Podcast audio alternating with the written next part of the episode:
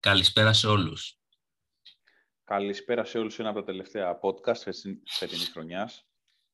Νίκο, μην το λες με τόση χαρά, πρέπει να είσαι στεναχωρημένος. Το λες οριακά πανηγυρίζοντας. Εγώ το λέω με την έννοια ότι ήταν μια χρονιά που όσο και να μας αρέσει το παιχνίδι, από τη στιγμή που δεν πήγαμε καλά, δεν μπορούμε να το πούμε με μεγάλη χαρά. Το περίμενα. Κινέζος και Λιβανέζος εδώ πέρα για άλλη μια φορά. Στο πρώτο τελευταίο λογικά επεισόδιο της σεζόν, ίσως υπάρξει άλλο ένα έξτρα, θα δούμε τι θα γίνει, ή στην off-season. Μπα, νομίζω θα υπάρχουν άλλα δύο. Κι εγώ αυτό πιστεύω ότι υπάρχουν άλλα δύο. Δεν υπάρχει ένας σε καμία των περιπτώσεων. Βρισκόμαστε στην αυγή του μεγάλου τελικού. Έχει περάσει η πρώτη μέρα, είμαστε στην τρίτη. Έχουμε φέτος, θεωρώ ότι είχαμε και έχουμε ακόμα play-off πάρα πολύ δυνατά, με προημιτελικά τα οποία κρίθηκαν κυριολεκτικά όλα τα match-up. Βασικά και σε προημιτελικά και σε ημιτελικά οι νικητές είχαν 5 κατηγορίες. Ναι, υπήρξε κάποια άνετη νίκη κάπου. Ναι, πραγματικά. Και πρόσεξε, το ένα έρθε και ισοπαλία. Ναι. Θα τα πούμε και αυτό. Έγιναν πράγματα οριακά στα όρια των κανονισμών. Γενικά είχαμε ιστοριούλες. Ο Νίκος, για θυμάστε όλοι ότι έχασε το προηγούμενο επεισόδιο καθώς ήταν φυλακισμένος στα σύνορα Συρίας-Τουρκίας. Εντάξει, τον άφησαν να βγει τελικά. Χρειάστηκε να δωροδοκίσουμε κάτι και μπαπ τους δεσμοφύλακες, αλλά τον έχουμε εδώ κοντά μαζί μας. Νίκο, υπάρχει μια πολύ ενδιαφέρουσα κουβέντα που μπορώ να κάνω μαζί σου, αλλά λέω να την αφήσω για το επόμενο επεισόδιο, γιατί θα κάνουμε απολογισμό τη σεζόν και νομίζω είναι νωρίς να το κάνουμε τώρα, οπότε ας επικεντρωθούμε. Θα το κάνουμε. Ναι, γιατί χωράει πολλή ανάλυση σε ένα εκτενές επεισόδιο. Ναι. Διόρου μην πω. Αυτό που θα πούμε για το τι έγινε στην σεζόν, τι πέτυχε, τι δεν πέτυχε, ατυχίες, από εδώ και από εκεί θα μιλήσουμε όλα αυτά. Και νομίζω και τι περιμένουμε. Ναι, προφανώς. Έτσι. Λοιπόν, χωρίς πολλά λόγια, όπως είχαμε αναφέρει και στο προηγούμενο, είχαμε κάνει το preview των σειρών, θα περάσουμε κατευθείαν κοιτώντας σειρές μία-μία στα προημιτελικά. Βεβαίως. Δεν λέω τώρα ποιος είναι τελικός για να τα αναφέρουμε τη σειρά. Είχαμε λοιπόν... Να κάνω το μικρό σχόλιο. Κάνε. Χωρίς να μακρηγορήσω ιδιαίτερα ότι ουσιαστικά δεν περίμενα να υπάρχει αυτό το αποτέλεσμα από προκρίσεις. Να μην κρυφτώ. Ούτε εγώ. Παρ' όλα αυτά, αυτό που θα πω είναι ότι όπως χωρίστηκαν οι ομάδες στα προημιτελικά, δηλαδή μια διακλάδωση που ήταν ο 1 με 8 και ο 3 με 6 ψέματα. Ο 1 με 8 και ο 4 με 5 και στην άλλη ο 2 με 7 και ο 3 με 6.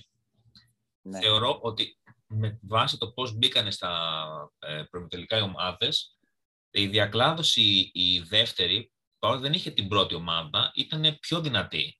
Είχε ομάδες μεγαλύτερο momentum. Και θα στο πω κατευθείαν. Σε αυτό δεν διαφωνώ, ναι. Δηλαδή θα ξεκινήσω το πρώτο ζευγάρι. Που έχουμε τον Χρήστο με τον Κωνσταντίνο το Χιόνι. Η Μενουμπίδη εναντίον Milwaukee Bucks. Ένα match-up στο οποίο ο Χρήστος με τα δεδομένα προβλήματα που είχε στο τελευταίο κομμάτι της σεζόν, έχοντας χάσει πολλούς παίκτες, έγινε μια πολύ μεγάλη μάχη. Έγινε ένα ντέρμπι. Δηλαδή 4-5 νίκησε ο Κώστας και οι κατηγορίες που πήρε και ο ένας και ο άλλος ήταν πάρα πολλές οριακές. Δηλαδή, από τις 5 κατηγορίες του Κώστα βλέπουμε, ξέρω εγώ, τα λάθη τα πήρε για 6, τα μπλοκ για 3, τα ποσοστά για 0,08. Έχασε τρίποντα για 2. Τα ποσοστά τα πήρε ουσιαστικά να λέμε για 2-3 σουτ. Ήταν σειρά των 2 σουτ. Όχι των 2 σουτ ακριβώς, γιατί υπήρχε μια διαφορά κοντά στο 10%, ξέρω εγώ. Αλλά, εντάξει, όχι 10%, συγγνώμη, 0,01. Αλλά ήταν πιο κοντά από αυτό που θα περίμενε κανείς. Ο Χρήστος που είχε μια ομάδα όλη τη χρονιά διαβόητα κακή για τα ποσοστά της, έκανε πολύ καλή εβδομάδα. Και εδώ δεν ξέρω να τα έχεις μπροστά σου, αλλά το 4,95 που έκανε ο Χρήστος. Βεβαίως, τα έχω μπροστά μου, τα έχω μελετήσει, τα έχω ξανακοιτάξει κάποιες φορές. Το 4,95 αυτό είναι και, ίσως είναι και season high για αυτόν και δεν του έφτασε πάλι απέναντι στην πολεμική μηχανή του Κώστα, ο οποίος νίκησε με 5,03 τα ποσοστά. Κάποιο σχόλιο συγκεκριμένο για το match-up που του κάνω εγώ ένα γενικότερο. Κοίτα, έχω να κάνω ένα σχόλιο το οποίο θα είναι περισσότερο δημοσιογραφικό, παρά τόσο πολύ με τη στενή μπασκετική έννοια της ανάλυσης του NBA, εξειδικεύσεων του παιχνιδιού κτλ. Το συγκεκριμένο match-up μου θύμισε λίγο ουσιαστικά εν μέρη σε κάποιο κομμάτι το match-up πέρσι εμένα και του Σαντίνο, που ήταν δεύτερος με έβδομο. Βέβαια, προφανώς ο Χρήστος είχε ένα πολύ καλύτερο σύνολο από εμένα σαν draft, να το πω έτσι, σαν πρώτη ύλη, πρώτο υλικό που λέμε. Θυμάμαι καλά, μάλιστα, εσύ πέρσι είχες πει, μπαίνοντας στα play-off, ότι είχε σαν προαίσθημα, σαν πρόβλεψη, ότι πολύ πιθανό να αποκλειστείς. Δηλαδή, το έχεις πει ξεκάθαρα εξ αρχής. Ναι. Οπότε, το στοιχείο που είναι οριακά gossip, δηλαδή παρά μπασκετικό όπως το λέω, είναι ότι ήταν μια ομάδα η οποία ήταν πρώτη, οριακά πήγε δεύτερη, εν πάση περιπτώσει τερμάτισε στην πρώτη θέση, αλλά είχε μια ελάχιστα πτωτική πορεία. Είχε ξεκινήσει να είναι με διαφορά πρώτος και σιγά σιγά έβγαλε φθορά. Κατά κύριο λόγο βάση τραυματισμών out και τα λοιπά, αλλά και ίσως που αυτό μπορεί να αναλυθεί πολύ σε άλλο podcast από τα trade. Ενώ από την άλλη μεριά είχες μια ομάδα που συνεχώς ανέβαινε. Έκανε δουλειά Μπερμιγιού, δυνάμωνε, πήρε και το Μίτσελ πριν μπει στα play-off. Οπότε μπορώ να πω ότι είναι και δίκαιο και άδικο. Είναι η σειρά που ίσως μιλήσω περισσότερο από τα υπόλοιπα match-up. Δίκαιο, αν υπάρχει μια δικαιοσύνη, στο κομμάτι ότι ίσως είναι λίγο πιο δίκαιο να προκρίνεται κάποιος που έχει μια ανωδική πορεία και έχει θετικές επιθετικών εμφανίσεων και ένας που ούτως ή άλλως έχει μια πτωτική πορεία, είναι άλλη μια εβδομάδα που δεν τα κατάφερα, σχέτως αν τα νούμερα του δεν ήταν τόσο άσχημα, δηλαδή αυτό που πεις ότι πήγε πολύ υψηλά στο field goal. Εντάξει, ο άλλος πήγε είχε πάνω από 50%. Wow, πολύ με ψηλό νούμερο. Από την άλλη μεριά, ρίχνω και αυτό στο τραπέζι, το οποίο δεν θα τα αναλύσουμε. Σίγουρα έχει να κάνει με ένα κομμάτι αδικίας, όταν μια χρονιά είσαι τόσο πολύ ψηλά και εξαρτώνται όλα από μια εβδομάδα κίνδυνου θανάτου. Είναι και αυτό που λέει κάποτε ο Ιτούδης, που διαφωνούσε στη ΣΕΚΑ με το αν υπάρχει Final Four. Αν υπάρχει σε σειρά αγώνα το Final Four. Δεν θέλω σε αυτό το ζευγάρι να μπω σε μια... Δεν θέλω να μπω σε μια ανάλυση πιο λεπτομεριακών κομματιών που ίσως μπορώ να την κάνω και στον ημιτελικό. Αλλά σίγουρα ήταν, νομίζω, βάση... τουλάχιστον θέσεων, η μεγαλύτερη έκπληξη που έχει γίνει ποτέ σε αυτή τη διετία που παίζουμε το παιχνίδι και είναι και ομορφιά. Ήταν 1-8. Βέβαια, θα πω για άλλη μια φορά ότι αυτό που είπα και στο προηγούμενο επεισόδιο, πως για να πας στα play-off χρειάζεται ικανότητα, αλλά από τη στιγμή που πας στα play-off και είναι μόνο μία σειρά, θες και τύχη. Είτε αυτή είναι τραυματισμοί, είτε αυτή είναι τα ad που θα κάνεις, αλλά κυρίως το θέμα των τραυματισμών. Και επειδή είναι μία εβδομάδα και μπορεί να έχεις ένα παίκτη να χάσει κάποιο μάτς ή να αντεφορμαριστεί, είναι σημαντικό να αναγνωρίζουμε την αξία των παιδιών που περάσει με χωρίς τους καλώς στην κόστη μάτς την πρώτη συντονική περίοδο. Με όποιον τρόπο τερμάτισε, ήταν ένα top 2 όλη τη χρονιά και, και το ατυχές αποτέλεσμα δεν νομίζω διανερεί μια τρομερή χρονιά που έκανε. Αλλά θα τα πούμε πιο αναλυτικά και μετά, σε μεταγενέστερο επεισόδιο, που θα μιλήσουμε γιατί συνολικά θα κάνουμε την αποτίμησης της χρονιάς. Ακριβώς. Λοιπόν, οπότε 4-5 Milwaukee Bucks πέρασαν. Το άλλο ματσάπ τώρα. 2-7. Ο Σταύρος εναντίον μου. Πρέπει για λίγη ώρα να κάνεις μια ανάλυση εσύ, νομίζω, και μετά θα σου πω και εγώ κάποιες λεπτομέρειες. Τώρα, αυτό που θα πω στο το ματσάπ. Είχα πει γενικά ότι περιμένω ντέρμπι και θεωρούσα ότι ο Σταύρος είναι μικρό φαβορί. Αν και εγώ έμπαινα με πολύ μεγάλη φόρα στα play-off. Ο Σταύρος όμως είχε πολύ καλό πρόγραμμα. Με τον Γιόκιτς να παίζει 4 μάτς. Με παίκτες τους σημαντικούς να μην χάνουν παιχνίδια, οι ομάδες να παίζουν, όπως ο Towns, όπως ο Λαμέλο. Είχε παίκτες όπως ο Θάιμπουλ που έκαναν εκπληκτική εβδομάδα με 11 κλεψίματα. Έκανε ένα μάτς 6 κλεψίματα, 2 blocks το πρώτο βράδυ. Εγώ απλά για να θέσω το... να πω τι έγινε, να θέσω την ιστορία. Φτάνουμε στο τελευταίο βράδυ με εμένα να είμαι πίσω 8-1. Με κανένα δυο κατηγορίες οριακές, αλλά παρόλα αυτά ήμουνα πίσω. Σημαντικό να πω ότι ο Σταύρος είχε κάποιους παίκτες που είχαν κάνει overperformance στα ποσοστά τους, στα οποία είναι καλός, αλλά εγώ είμαι καλύτερος γενικά. Και φτάνει τελευταίο βράδυ, λοιπόν. Εγώ έχω απογοητευτεί γιατί έχω φάει και out του Γιάννη την προηγούμενη μέρα. Έχω χάσει πιο πολλές ελπίδες μου. Και ξεκινάει η μάτς, ξέρω εγώ, τον Thunder και τον Blazers νωρίς και έχει ο Σταύρος δύο παίκτες από τη μία και μία από την άλλη ομάδα και τα σπάνε. Και βλέπω τα ποσοστά, τον περνάω. Βλέπω βολές, τον περνάω. Τα κλεψίματα και τα μπλοκ τα είχα λίγο πολύ χαμένα, ειδικά τα κλεψίματα, οπότε λέω, έχω τα λάθη έτσι κι αλλιώς και να δω μήπως κάνουμε τίποτα σε rebound assist.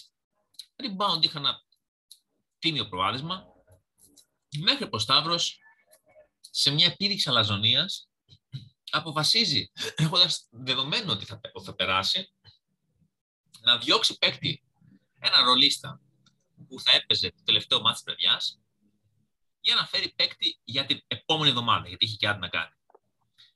Και φέρνει έναν και διώχνει παίκτη που του έκανε 3 assist, χάνεις assist για 2 και ξυπνάω το πρωί έτοιμος να δώσω συγχαρητήρια και βλέπω ότι έχω περάσει. Έχοντας νικήσει τα ποσοστά για 1%, έχοντας νικήσει τις βολές για 0,001%, assist για 2, γενικά έγιναν πράγματα και θάματα τελευταίο βράδυ. Αυτοκτόνησε ο Σταύρος, τον έφαγε αλαζονία του, θα πω. Εντάξει, να του γίνει μάθημα για τον χρόνο. Δεν έχω να σχολιάσω κάτι παραπάνω. Δεν ξέρω αν εσύ έχεις να συμπληρώσεις κάτι. Κοίτα να δεις, εγώ θα σε πληγώσω. Όταν καταρχάς προφανώς υπάρχει το στοιχείο ότι είχες ένα τρομακτικό μπουστάρισμα, πήγες με πάρα πολύ μεγάλη φόρα στα play-off και νομίζω ήσουν ο παίχτης που δεν ήθελε κανένας να πέσει μαζί του, κανένας όμως. Είχα πάρα πολύ φόρα.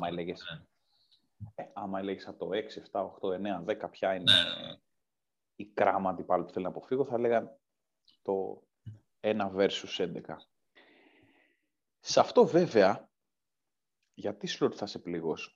Με το που είδα ότι δεν θα παίξει ο Σίμονς, εκεί, ξέρεις, περίμενα το Σίμονς να είναι αυτό που λέμε ότι ο παίχτης που παίζει και ρε φίλε, σε πάει τελικό.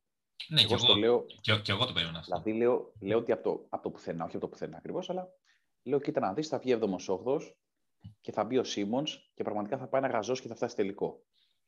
Με το που δεν παίζει, επειδή είδα γεμάτη και την ομάδα του Σταύρου, έχεις πολύ δίκιο για αυτό που λες για τα 4 παιχνίδια, νομίζω του Γιόκιτς, αν δεν κάνω λάθος. Ναι, ναι, ναι. Όταν τα βλέπω αυτά, βλέπω τον Downs Coble, λέω θα περάσει ο Σταύρος. Δεν περίμενα δηλαδή να το περάσεις. Όχι, και γίνανε ανατριχιαστικά πράγματα. Είναι ουσιαστικά, εδώ μιλάμε κυριολεκτικά για μια βολή. Ναι, όχι, ήταν συγκεκριμένα ο τελευταίο μάτς βαδιάς όπου Έτλη είχε να βαρέσει 2 ελεύθερες βολές με ποσοστό φέτος 40%, ξέρω εγώ. Αν τις έβαζε και τις 2 έχανα, με μία έστω κέρδιζα. Και πάλι καλά έβαλε την πρώτη. Πάλι καλά. Ναι. Καταπληκτικό παιχνίδι. Αυτό. Μεγάλη. Νομίζω είναι, είναι για την ώρα μεγαλύτερη ανατροπή στην ιστορία της Λίγκας.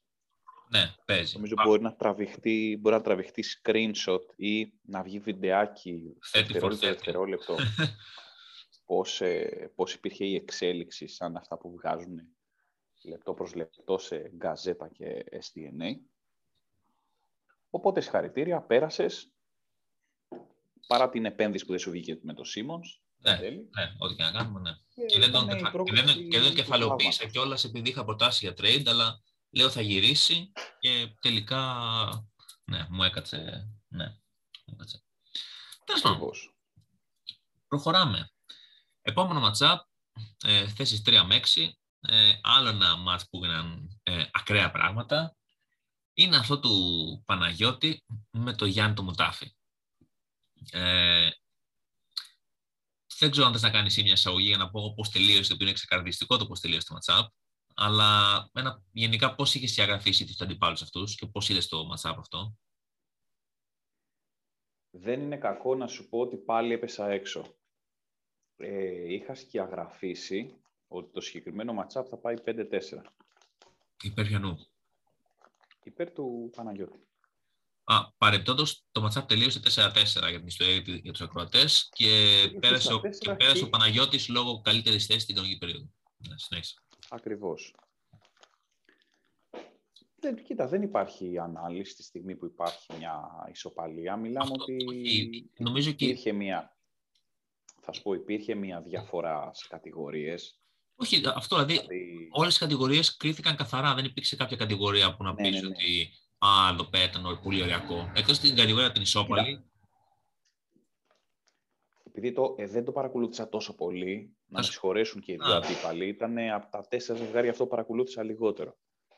Νομίζω ότι δεν ήταν μπροστά ο Παναγιώτης στα τρίποντα. Λοιπόν, για να το λήξω το ζήτημα αυτό, τελευταίο βράδυ πάνε και τα τρίποντα είναι μεγάλο ντέρμπι.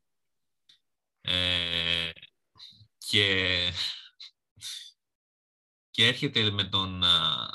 Και οι δύο έχουν παίκτες που σουτάνουν γενικά. Απλά ο Παναγιώτης, είχε λιγότερους κλασικούς το τελευταίο βράδυ.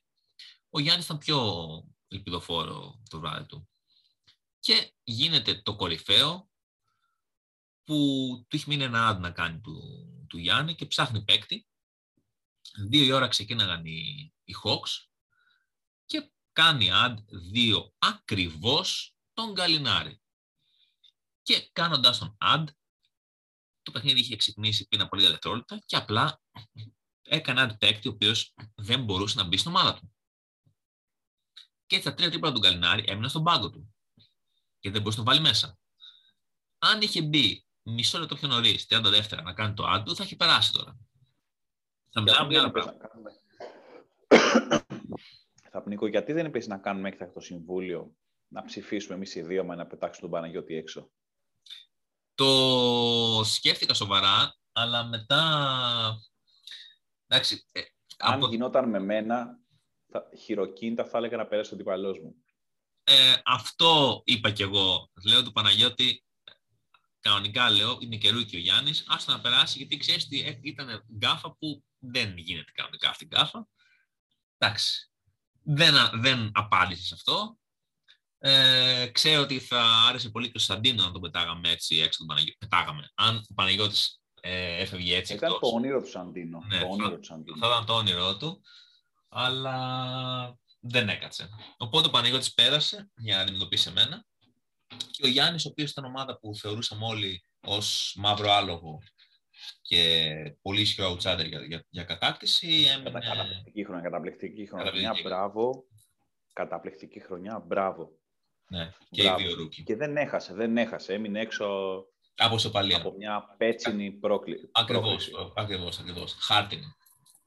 Χάρτινη. New Orleans Papers. Και στο τελευταίο match-up των προημιτελικών... Πάμε στον θίασο. Αυτό ήθελα να μου αναλύσεις εσύ. Έχουμε, εγώ απλά θα πω εισαγωγικά, το Σαντίνο εναντίον Στανάση τελείωσε με νίκη 5-4 του Σαντίνο και πρόκριση. Επίσης ένα σχετικά οριακό φαινομενικά match-up στην αρχή, όμως την ώρα του αγώνα, στην ουσία μόνο δύο κατηγορίες ήταν πολύ κοντά, τα τρίποντα και τα λάθη. Και έχω περιέργεια να πεις άποψη για το πώς κατάφερε και πέρασε ο Σαντίνο με κάτι... Όταν ξεκινούσε η συγκεκριμένη οχτάδα των παιδιών, ουσιαστικά θεωρούσα πρώτο, δεύτερο, τρίτο ότι θα περάσουν. Είχα μια αμφιβολία στο 4-5 μεταξύ Euro Mafia Sack Attack. Ναι. Έδινα ένα 55-45 υπέρ του Σαντίνο. Δεν θυμάμαι αν το έχω πει του ιδίου ή όχι, αν και θα ήθελα να χάσει, αλλά αυτό είναι άλλο θέμα. Αναγνωρίζω βέβαια το σύνολο και την προσπάθειά του. Είναι ένα παιχνίδι που κρίθηκε στις λεπτομέρειες. Νομίζω είναι το μόνο που έπεσα μέσα στο πώς θα... στο πώς θα πάει. Εντάξει, τώρα είχα ετοιμάσει να πω για τον Σαντίνο, για τον Collins, τον πάλι ποτέ αγαπημένο του Collins, ο οποίος έμεινε εκτός και... Ισχύει. Μεγάλη απώλεια. Αλλά εν τέλει έμεινε εκτός και πάλι έχασε τα rebound, οπότε πήρε βέβαια τα μπλοκ. Τα μπλοκ τα πήρε κατά 7. Δεν νομίζω να είχε κάνει ο Collins 8 μπλοκ. Όχι. Στην ουσία μόνο τα τρίποντα ήταν που έκανε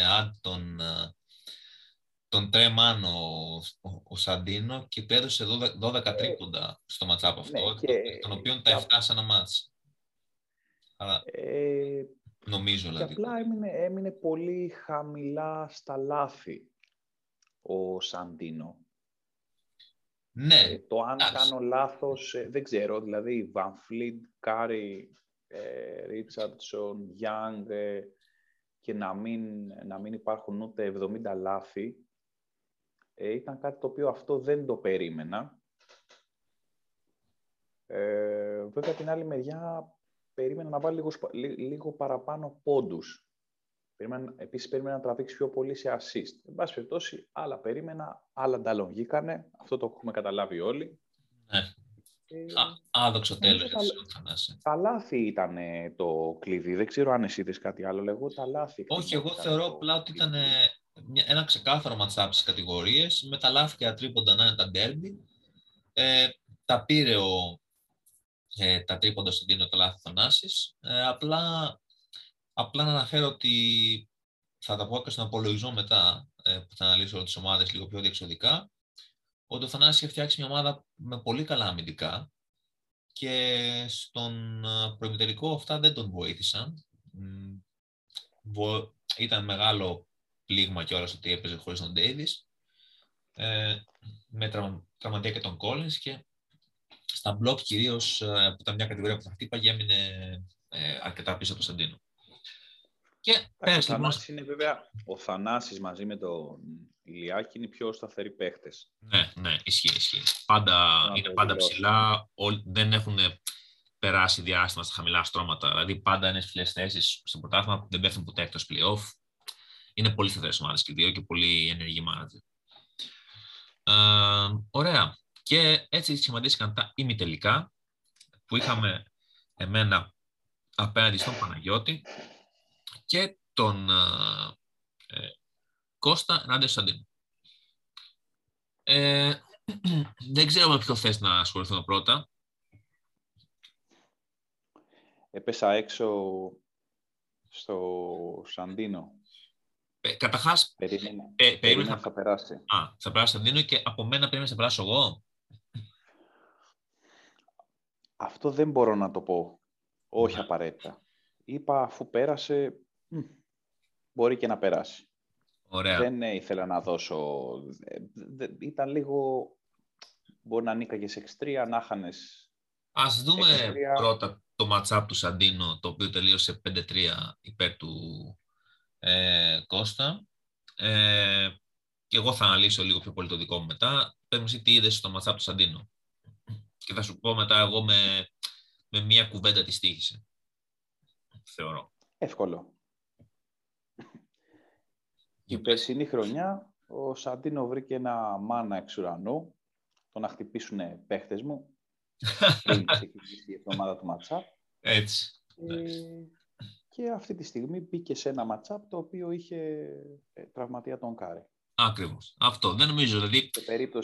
Σε περίπτωση που είχε καταρχάς τραυματία τον Κάρι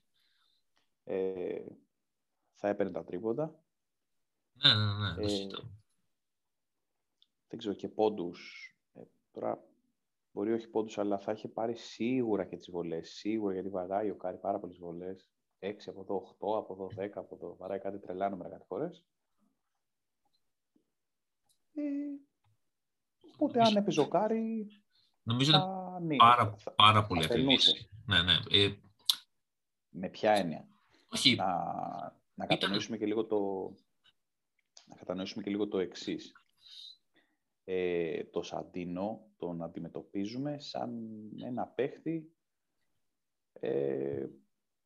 ο οποίος ποιους έχει από πρώτα ονόματα. Έχει αρκετά από τον όνομα το Σαντίνο. Έχει Κάρι, έχει Βαν Φλιτ. Τζάκσον, να πούμε Τζάκσον, να πούμε Γιάνγκ. Ναι, Γιάνγκ, οπωσδήποτε. Τόμψον.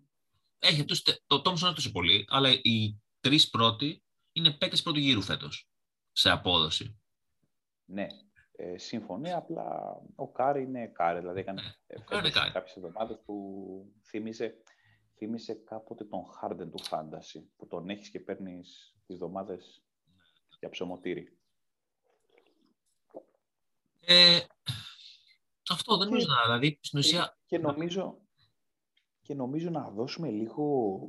Τα εύσημα, αυτό είναι και το ωραίο. Θα το δω, απλά θα μείνουμε εκεί προφανώς, απλά για να μην τελειώσω με αυτό που θα πω, απλά για να πω σαν υποσημείωση για τους ακροατές ότι το μάτς κρίθηκε πήρε ο Κώστας τα τρίποντα για 1, στα μπλοκ ήταν ισόβαθμοι και τις βολές για 0,07. Οπότε μιλάμε για διαφορά που ένας τρίποντο παραπάνω, 2 τρίποντα παραπάνω έχει βάλει ο Σαντίνο, θα ήταν 4-4, ή 2 βολές παραπάνω, πάλι 4-4 και στην ισοβαθμία παίρνει αυτός. Μιλάμε για λεπτομέρειες. Μια λεπτομεριούλα. Ναι. Λοιπόν, το trade που είχε κάνει ο Μίτσελ. Ναι. Που πήρε Μίτσελ. Ναι. Λοιπόν, οι βολές στα τελευταία παιχνίδια του Μίτσελ ήταν... 7-7, 8-8, 2-2, 3-3. Τα βλέπω τώρα τα συνολικά. Δεν έχασε βολή στο ματσάπ ο Μίτσελ. Πρέπει να τα αναφέρω. Τρίποντα. 7-5-3-4-1. Πόντι. 36-30-37-26-12. Ασίστ. Ούτε λάθη καλά δεν έκανε. Για παίχτη με τέτοια... Όχι, εντάξει. Λάθη έκανε τα πιο πολλά λάθη στο ματσάπ. Τα έκανε ο Μίτσελ. Έκανε 16 λάθη. Έχω μπροστά μου τα συνολικά. Αλλά στην ουσία, πού καταλήγουμε ότι... Καταλήγουμε ότι ήταν ένα trade από το οποίο τον έφερε να διεκδικεί δαχτυλίδι. Αυτό, ότι ήσουν ο ηθικός αυτούργος της σειράς αυτής. Γιατί αν αντί για Μίτσελ είχε Κόνλεϊ και Westbrook, τώρα οι βολές δεν θα ήταν 100%. Τα τρίποτα θα ήταν 13. Με αυτό που μου έκανε... Νιώθω σαν τους παουτζίδες που πανηγυρίσαν τα γκολ που τρώγανε για να πέσει τη Το δώσαμε αφού δεν πηγαίναμε τίποτα. Έτσι. Milwaukee Fax, κινέζικο παράτημα. Έτσι. Ξεκάθαρο. Και ο Θίασος στο σπίτι του. στο σπίτι του. Οπότε έχουμε τον Ρούκι, ένα από τους δύο Ρούκι να φτάνει τελικό, τρομερό κατόρθωμα. Έχουμε τον Ρούκι που για δύο κατηγορίες, αν δεν κάνω λάθος, μπήκε play-off και διεκδικεί δαχτυλίδι. Ναι, ναι, ναι. Το οποίο δαχτυλίδι το διεκδικεί απέναντι σε εμένα, στον κομισάριό σας και εφιάλτη Βαλτινών, για την ακρίβεια Βαλτινοηλιάκηδων θα πω. Έπεσα, απέκτησα το match-up που ήθελα από πέρσι να πάρω εκδίκηση για εκείνο τον γελίο περσινό αποκλεισμό από τον Παναγιώτη στον πρώτο γύρο που δεν μπορούσαν οι παίκτες να βάλουν τρίποντα ούτε με αίτηση και έχασα για δύο τρίποντα στα τελικά. Νίκησα 5-4. Θεωρώ... Και ανέλησέ μου το λίγο. Θεωρώ ότι το 5-4 τον κολακεύει σαν σκορ. Με ποια έννοια όμως? Απλά με την έννοια ότι το τελευταίο βράδυ ήμουνα 7-1 μπροστά, με 5 κατηγορίες τουλάχιστον να έχουν κριθεί ρεαλιστικά. Απλά κάπως το σημάζει τελευταία νύχτα με κάποιες τρομερές εμφανίσεις των παικτών του. Και εγώ προφανώς και είχα το νου μου, αλλά δεν απειλήθηκα ουσιαστικά ποτέ. Μία μικρή ανάλυση που έχω να κάνω είναι ότι ήταν ένα match-up στο οποίο έπεσα απέναντι σε μια ομάδα που έγινε, αν εξαιρέσουμε τον Τένερ, υγιής την κατάλληλη στιγμή, όπως και πέρσι περίπου που στα πλέον Παναγιώτης μπήκε υγιής. Η υγιής έχει φτιάξει ένα πάρα πολύ δυνατό σύνολο, πάρα πολύ ισορροπημένο.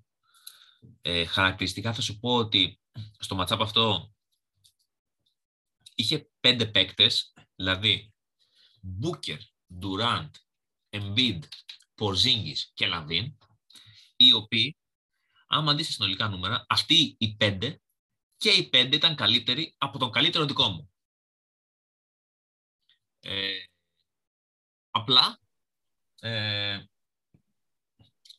θεωρώ ότι έκανα μια υποδειγματική διαχείριση από θέμα ad, από θέμα ποιοι παίκτες θα πάρω, πότε θα τους πάρω.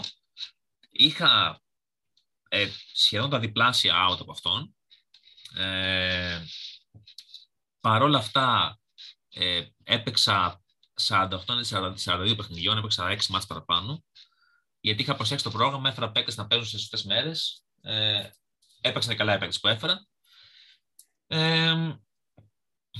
Εντάξει, δεν έχω κάτι να πω σε αυτή τη φάση παραπάνω. Για πες εσύ.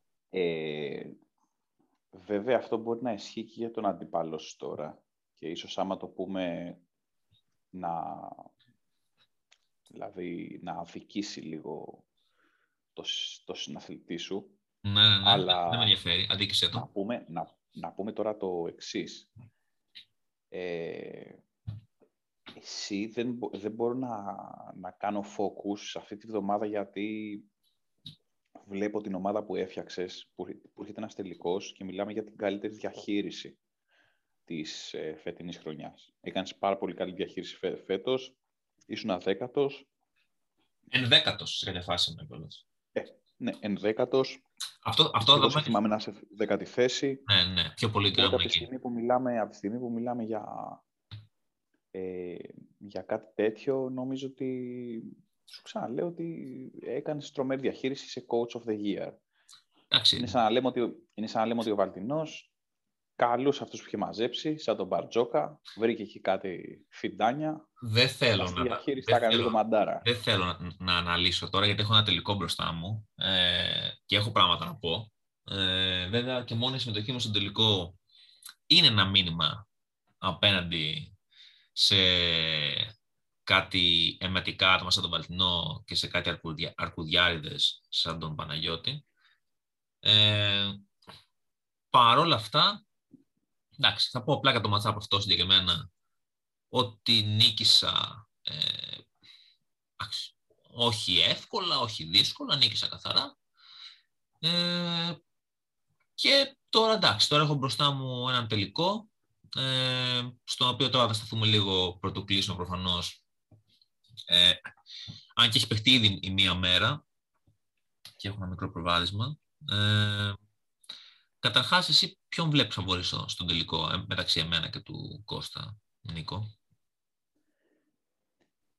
Είναι ένας τελικός που πρέπει να είναι γεορτή, δηλαδή να μπείτε σε ένα γήπεδο και να είναι τώρα κάτι ομάδες, σαν να λέμε, τι να πούμε τώρα, Τρίνιντα Τομπάγκο,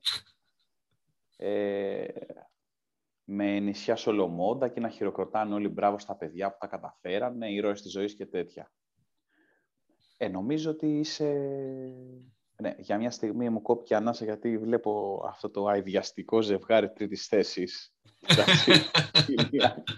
Και Σαντίνο, μακάρι να διακοπεί, να μην υπάρχει τρίτη θέση. Μακάρι. Μακάρι.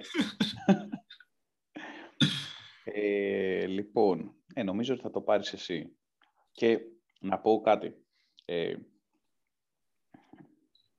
Έχεις μία αρκετά ψηλή ομάδα, νομίζω, αρκετά ψηλή. Έχεις κάποιους παίχτες με αρκετά έτσι, αμυντικά χαρακτηριστικά, με πάρα πολύ καλό field goal και ο παράγων χ της τελευταίας στιγμής, αν δεν κάνω λάθος, είχε τον ψηλό. Είχε τον Ρόμπερτ Βίλιαμς, τον Σέλτιξ, ο Κώστας, ο οποίος τραυματίστηκε προχθές. Είχε τον Λόρντ. Έτσι. Οπότε, ναι, αυτές είναι τώρα κάποιες... Δεν σε μειώνω, αλλά είναι κάποιες λεπτομεριούλες. Όχι. Είναι καθαρά, μην τα ξαναλέμε τώρα, είναι ένα κομμάτι το οποίο από ό,τι φαίνεται στην πρώτη φάση μου χαμογελάει λίγο η τύχη, γιατί μπαίνει χωρίς τον δεύτερο καλύτερο του παίκτη. Δηλαδή, νομίζω ότι αν δεν παίξει, που δεν παίζει ο Λεμπρόν σήμερα. Ναι, δεν παίζει ο Λεμπρόν, μάλλον δεν παίζει σήμερα. Μάλλον. Σίγουρα νομίζω ότι θα ξεφύγεις. Δεν νομίζω ότι μπορεί να σου πάρει 5 κατηγορίες. Βέβαια, θα είναι εκεί λογικά 5-4 οριακά στο 6-3. Ναι, θεωρώ αντικειμενικά... Field goal, body, field goal. Body, rebound. Block. Θα τα πάρει σίγουρα. Σίγουρα, δεν νομίζω να αλλάξει αυτό. Η αλήθεια είναι και εγώ θεωρώ ότι είμαι ένα 75-25 φαβορί αυτή τη στιγμή, καλός κακός. Θα δίνα παραπάνω, όχι το, θα δίνα 90-10. Ναι. Θα δίνα 90-10 λόγω Time Lord, να κάνει κάποιες πικ βραδιές σε rebound, να κάνει κάποια block. Χωρίς τώρα, μιλάμε τώρα χωρίς τον Time Lord όμως, εντάξει. Αυτό λέω, ναι. Ότι... Από τη στιγμή που είναι έτσι, νομίζω είσαι το φαβορί για να μην μπούμε μεγάλες λέξεις. Οπότε περιμένουμε είναι η σωστή. Περιμένουμε. Απάντηση. Να έχουμε έναν καλό τελικό και προφανώς επόμενη εβδομάδα, Νίκο, να περιμένουμε podcast με τον νικητή καλεσμένο, ελπίζω, ή εμένα ή τον Κώστα, όποιος είναι. Και γενικότερα θα γίνει, αν όχι στο επόμενο, στο μεθεπόμενο podcast, μία πολύ όμορφη ανάλυση όλων των μονομάχων, πώς πήγε η χρονιά του καθενός, λάθη, κινήσεις ματ και γενικά θα υπάρχει υλικό. Οπότε αυτός ήταν ο απολογισμός, νομίζω. Δεν κάνει να συμπληρώσει κάτι εσύ. Δεν έχω να συμπληρώσω. Εντάξει, ήταν μια πολύ ενδιαφέρουσα πρώτη εβδομάδα και δεύτερη το ίδιο. Και μπράβο ουσιαστικά σε 3 παιδιά, στους 2 ρούκις. Ασχέτως αν ο ένας αποκλείστηκε στο πέτσινο με μούφα πέναλτι που λέμε. Από τους new papers, πώς είπες. Με το non-call.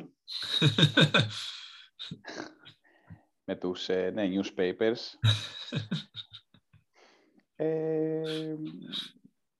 Ο άλλος έκανε μια εξαιρετική πορεία, εξαιρετικές κινήσεις, εξαιρετικά trade.